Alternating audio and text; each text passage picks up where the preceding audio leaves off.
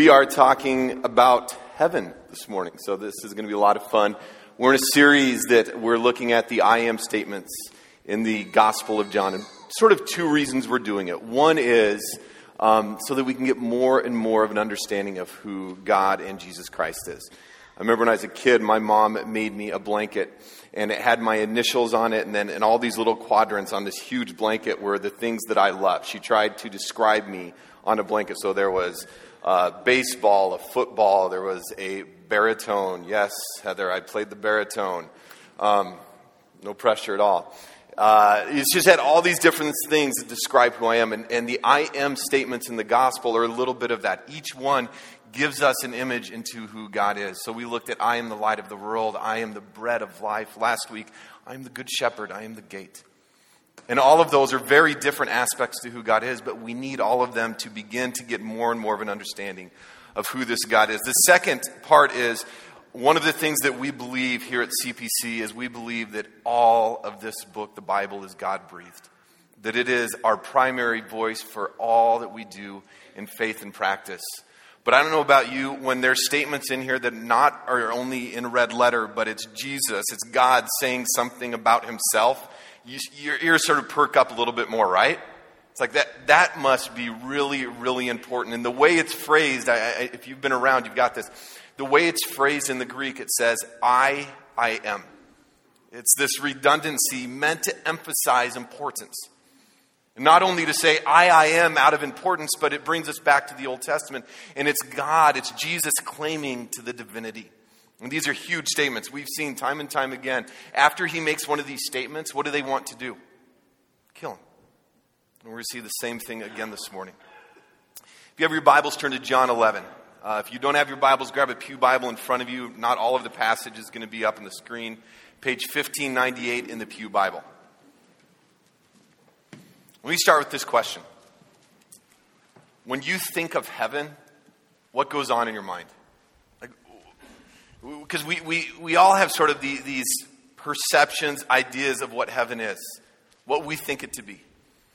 I grew up, and in Sunday school, we would sing this song, Somewhere in Outer Space, God Has Prepared a. Did anybody else sing that? Maybe it was my little Baptist church growing up, but somewhere, so your mind starts painting this picture of something out there, streets of gold. Um, I'm a big golfer, so in heaven I must shoot three under par every round, right? You start to dream about like what this ethereal reality out there is all about. And I think for a lot of us, that's heaven. It's a cloud, it's angels, it's you're with God. But it's interesting in John 11, this statement, I am the resurrection and the life, we get a very different understanding of what heaven is all about. So let's go to John 11. We don't have time to go through this long chapter, which is one whole story, but let's pick it up at verse 1 and then uh, we'll read a few verses and then jump down to verse 17. Verse 1 says this Now a man named Lazarus was sick. He was from Bethany, the village of Mary and her sister Martha. This Mary, whose brother Lazarus now lay sick, was the same one who poured perfume on the Lord and wiped his feet with her hair. So the sisters sent word to Jesus Lord, the one you love is sick. Now listen, listen to how this goes. When he heard this, Jesus said, This sickness will not end in death. No, it is for God's glory, so that God's Son may be glorified through it. Now, Jesus loved Martha and her sister and Lazarus. Jesus loved these three a lot. Pay attention to the next verse. Remember, Lazarus is very, very sick. So, when he heard that Lazarus was sick, he stayed where he was for two more days. Isn't that interesting? He gets word that Lazarus, someone he loves dearly, is sick, and he decides instead of going straight there, what does he do? He just he stays put. Keep, keep that in mind. We're going to come back to that as we go on. So that, that's how the story goes. He's interacting with his disciples and, and sort of realizes that Lazarus is actually dead. Go to verse 17. It says this.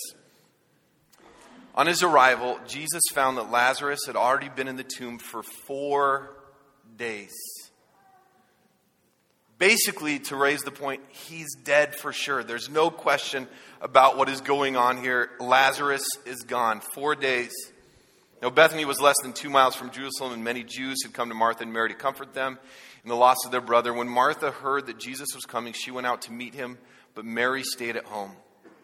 Lord, Martha said to Jesus, If you had been here, my brother would not have died. If you had been here, my brother would not have died. But now, but I know that even now, God will give you whatever you ask. This woman has amazing faith. Jesus said to her, Your, your brother will rise again. Martha answered, I know he will rise again in the resurrection at the last day. So that she doesn't get what he just said. Jesus is predicting the miracle he's going to do immediately. She looks and says, Hey, I, I believe there's a future resurrection out there. I, I get he's dead and will live once again. And then Jesus says in verse 25, this is our verse. Jesus said to her, I am the resurrection and the life. Anyone who believes in me will live, even though they die. And whoever lives by believing in me will never die. Do you really believe this? Those verses are so powerful. I am the resurrection, the life. Anyone who believes in me will live, even though they die. It means death doesn't get the final word in God's story. And whoever lives by believing in me will, ne- will uh, never die. Do you believe this? The story here is Jesus is interacting with religious leaders, and the Sadducees, sort of the conservative religious leaders of the day, they didn't believe in a resurrection an ultimate resurrection when things would be made right. So when Jesus uses this language, he's speaking heresy. He's not only claiming to be God by saying, I, I am. He's saying, I am the resurrection. I am the life.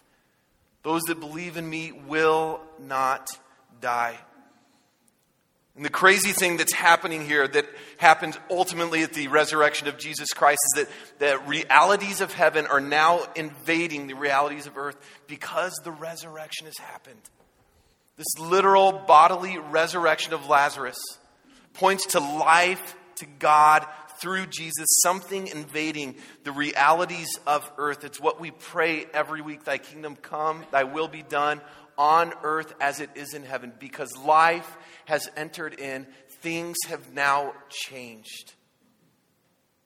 This truth changes the way we live. As I was sitting with this story, it's, it's a tough one to sort of put our minds around. Like Jesus raised someone from the dead. We know it, right? In fact, I just picked up a Pew Bible here, and it, it had been marked up. We, we probably preach this story every couple of years around CPC because it's so important. The resurrection of Jesus Christ, the resurrection that happened here that points towards the resurrection of Jesus Christ. But what does that mean? 2,000 years on the other side of a story where Jesus raises someone from the dead. What does it mean to us? As people who say words like, Thy kingdom come, Thy will be done on earth as it is in heaven. The resurrection life has come through Jesus Christ. We have access to that reality now. I think sort of two big things I want us to walk away with this morning. One, and it, it, it sort of bleeds through this whole story, but it's this idea that faith is at the core of the story. Time and time again, it's about belief. Look at verse 15. Verse 14. So then he told them plainly, Lazarus is dead. They thought he was just sleeping, the disciples did. And for your sake I am glad. That's a weird statement. I was not there so that you may believe, but let us go to him. Look at verses 45 and 48. It says this Many of the people who were with Mary believed in Jesus when they saw this happen, but some went to the Pharisees and told them what Jesus had done. Then the leading priests and Pharisees called the high council together. What are we going to do? They asked each other. This man certainly performs many miraculous signs if we allow him to go on like this, soon everyone will believe him. At the core of this story, at the core of all the stories, at the end of John, John chapter 20, verse 31, the author, John, sums up his whole gospel and he says, I have written these things so that you might believe.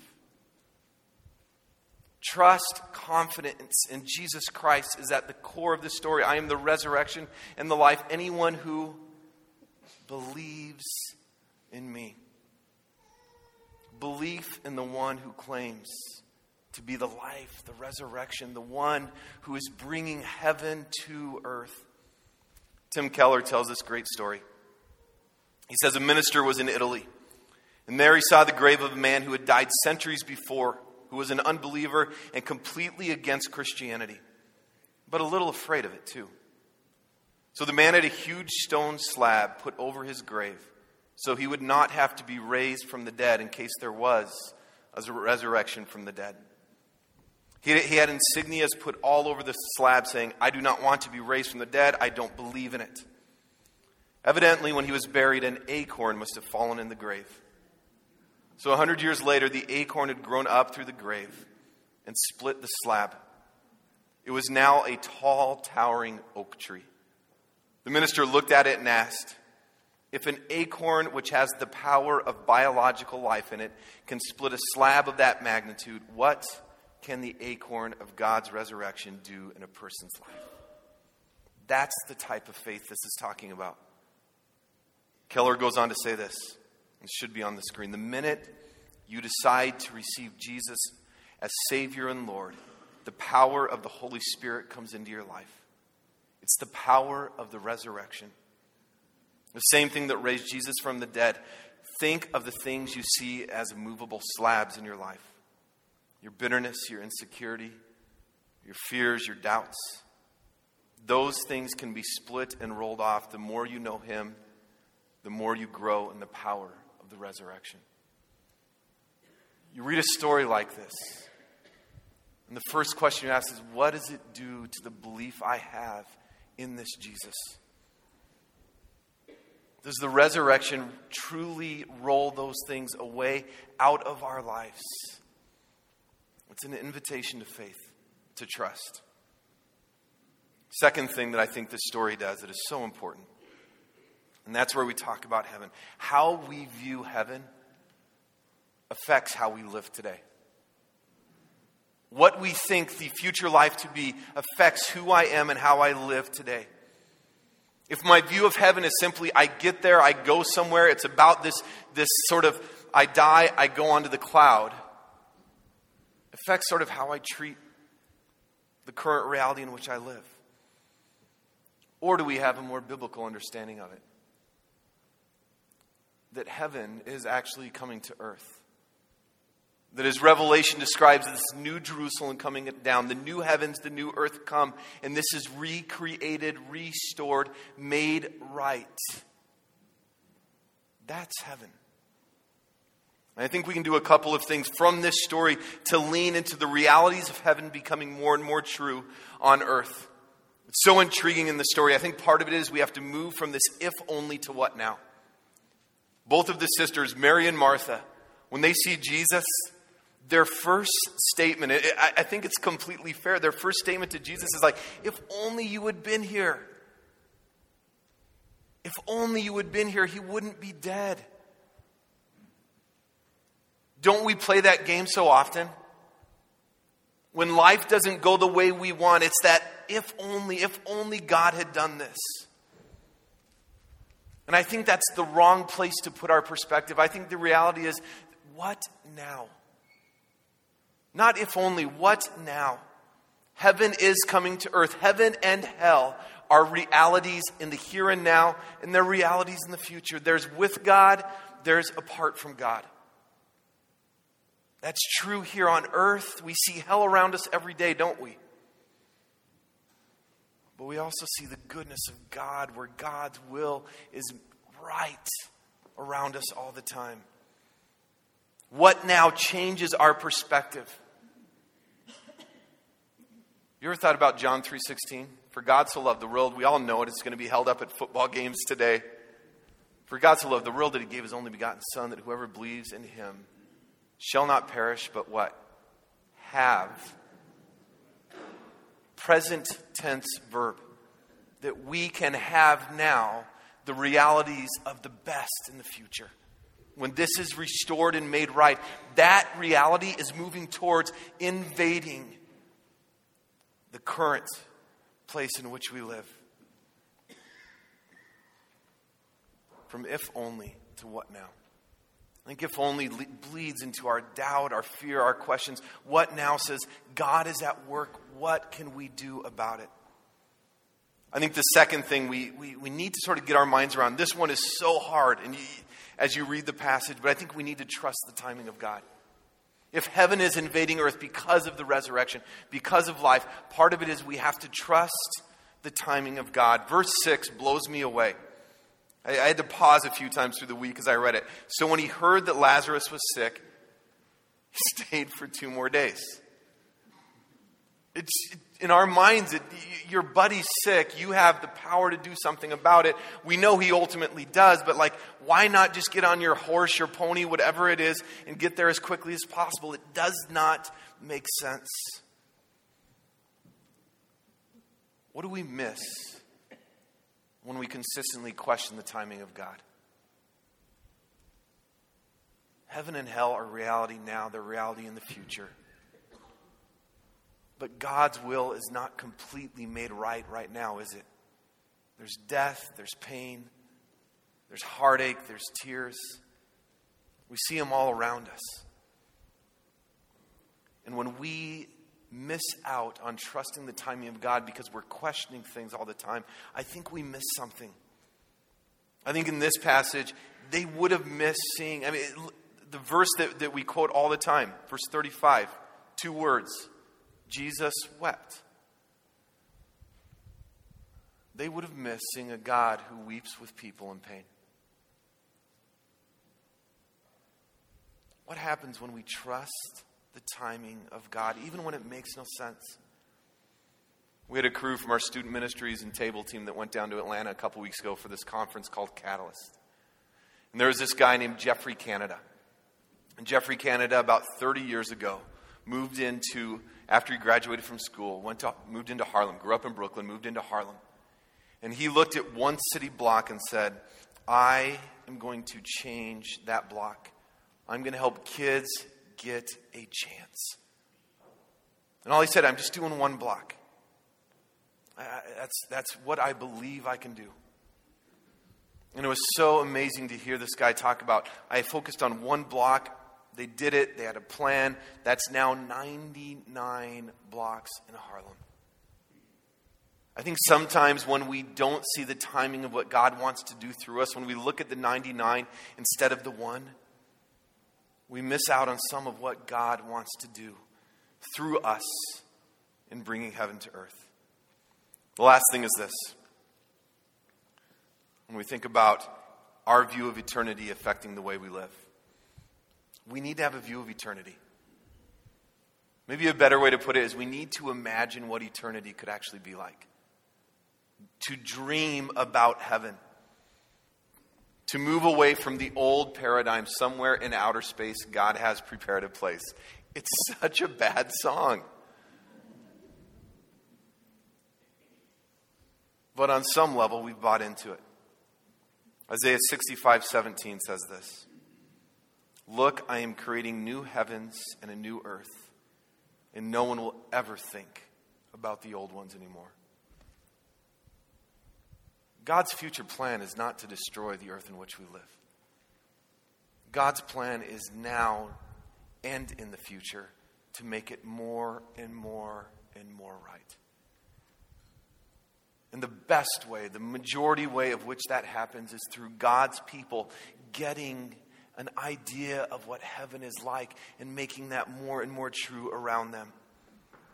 Revelation 21 1 through 5 says this The end of the Bible. I saw heaven and earth new created. You could put in there, made right again. I saw heaven and earth new created, gone the first heaven, gone the first earth, gone the sea. In the Bible, the sea had this, this sort of idea of evil. That's where evil dwelled, gone the sea. I saw holy Jerusalem, new created, descending resplendent out of heaven, as ready for God as a bride for a husband. I heard a voice of thunder from the throne saying, Look, look, God has moved into the neighborhood. Exact same language as in John 1, when Jesus comes to earth, the incarnation, making his home with men and women. Now, listen to this. This is where we start to dream. They're his people, he's their God. He'll wipe every tear from their eyes. Death is gone for good, tears gone, crying gone, pain gone, all the order, all the first order of things gone. The enthroned continued, Look, I am making everything new. Write it all down, each word dependable and accurate. If Jesus is the resurrection and the life, we are called to dream about the reality of the future heaven and start living into it now. Thy kingdom come, thy will be done on earth as it is in heaven. Here's one I, I, I want to ask, not invite you, I want to ask you to do this for the week. Revelation 21, 1 through 5. I want to encourage you to read it to start each day. This is in the message form. I would encourage you to read it in a couple of different translations. But read Revelation 21, 1 through 5. And I want you to do this. Look at those words tears, death, crying, pain. Where are the places in your life where you see that as true? Where are their tears? Where are their pain? One of, one of the most profound places that I've seen heaven meeting earth. It wasn't some glorious thing in Africa going on. It was actually a couple years ago. My wife and I are sitting at our, our first daughter, Genesis, her uh, kindergarten graduation. In this packed little choir room, you know, four or five kindergarten classes up there. You're like, can this get over? Can this get over? And Genesis is standing on the little riser right next to a boy with pretty severe autism. And the teacher is on the side trying to get this boy to pay attention, trying to sort of get his attention. He's moving all around, he's sort of causing a ruckus. And this little five year old Genesis takes the little boy's hand and for the next 30 minutes just holds it. Leads him around, walks him around.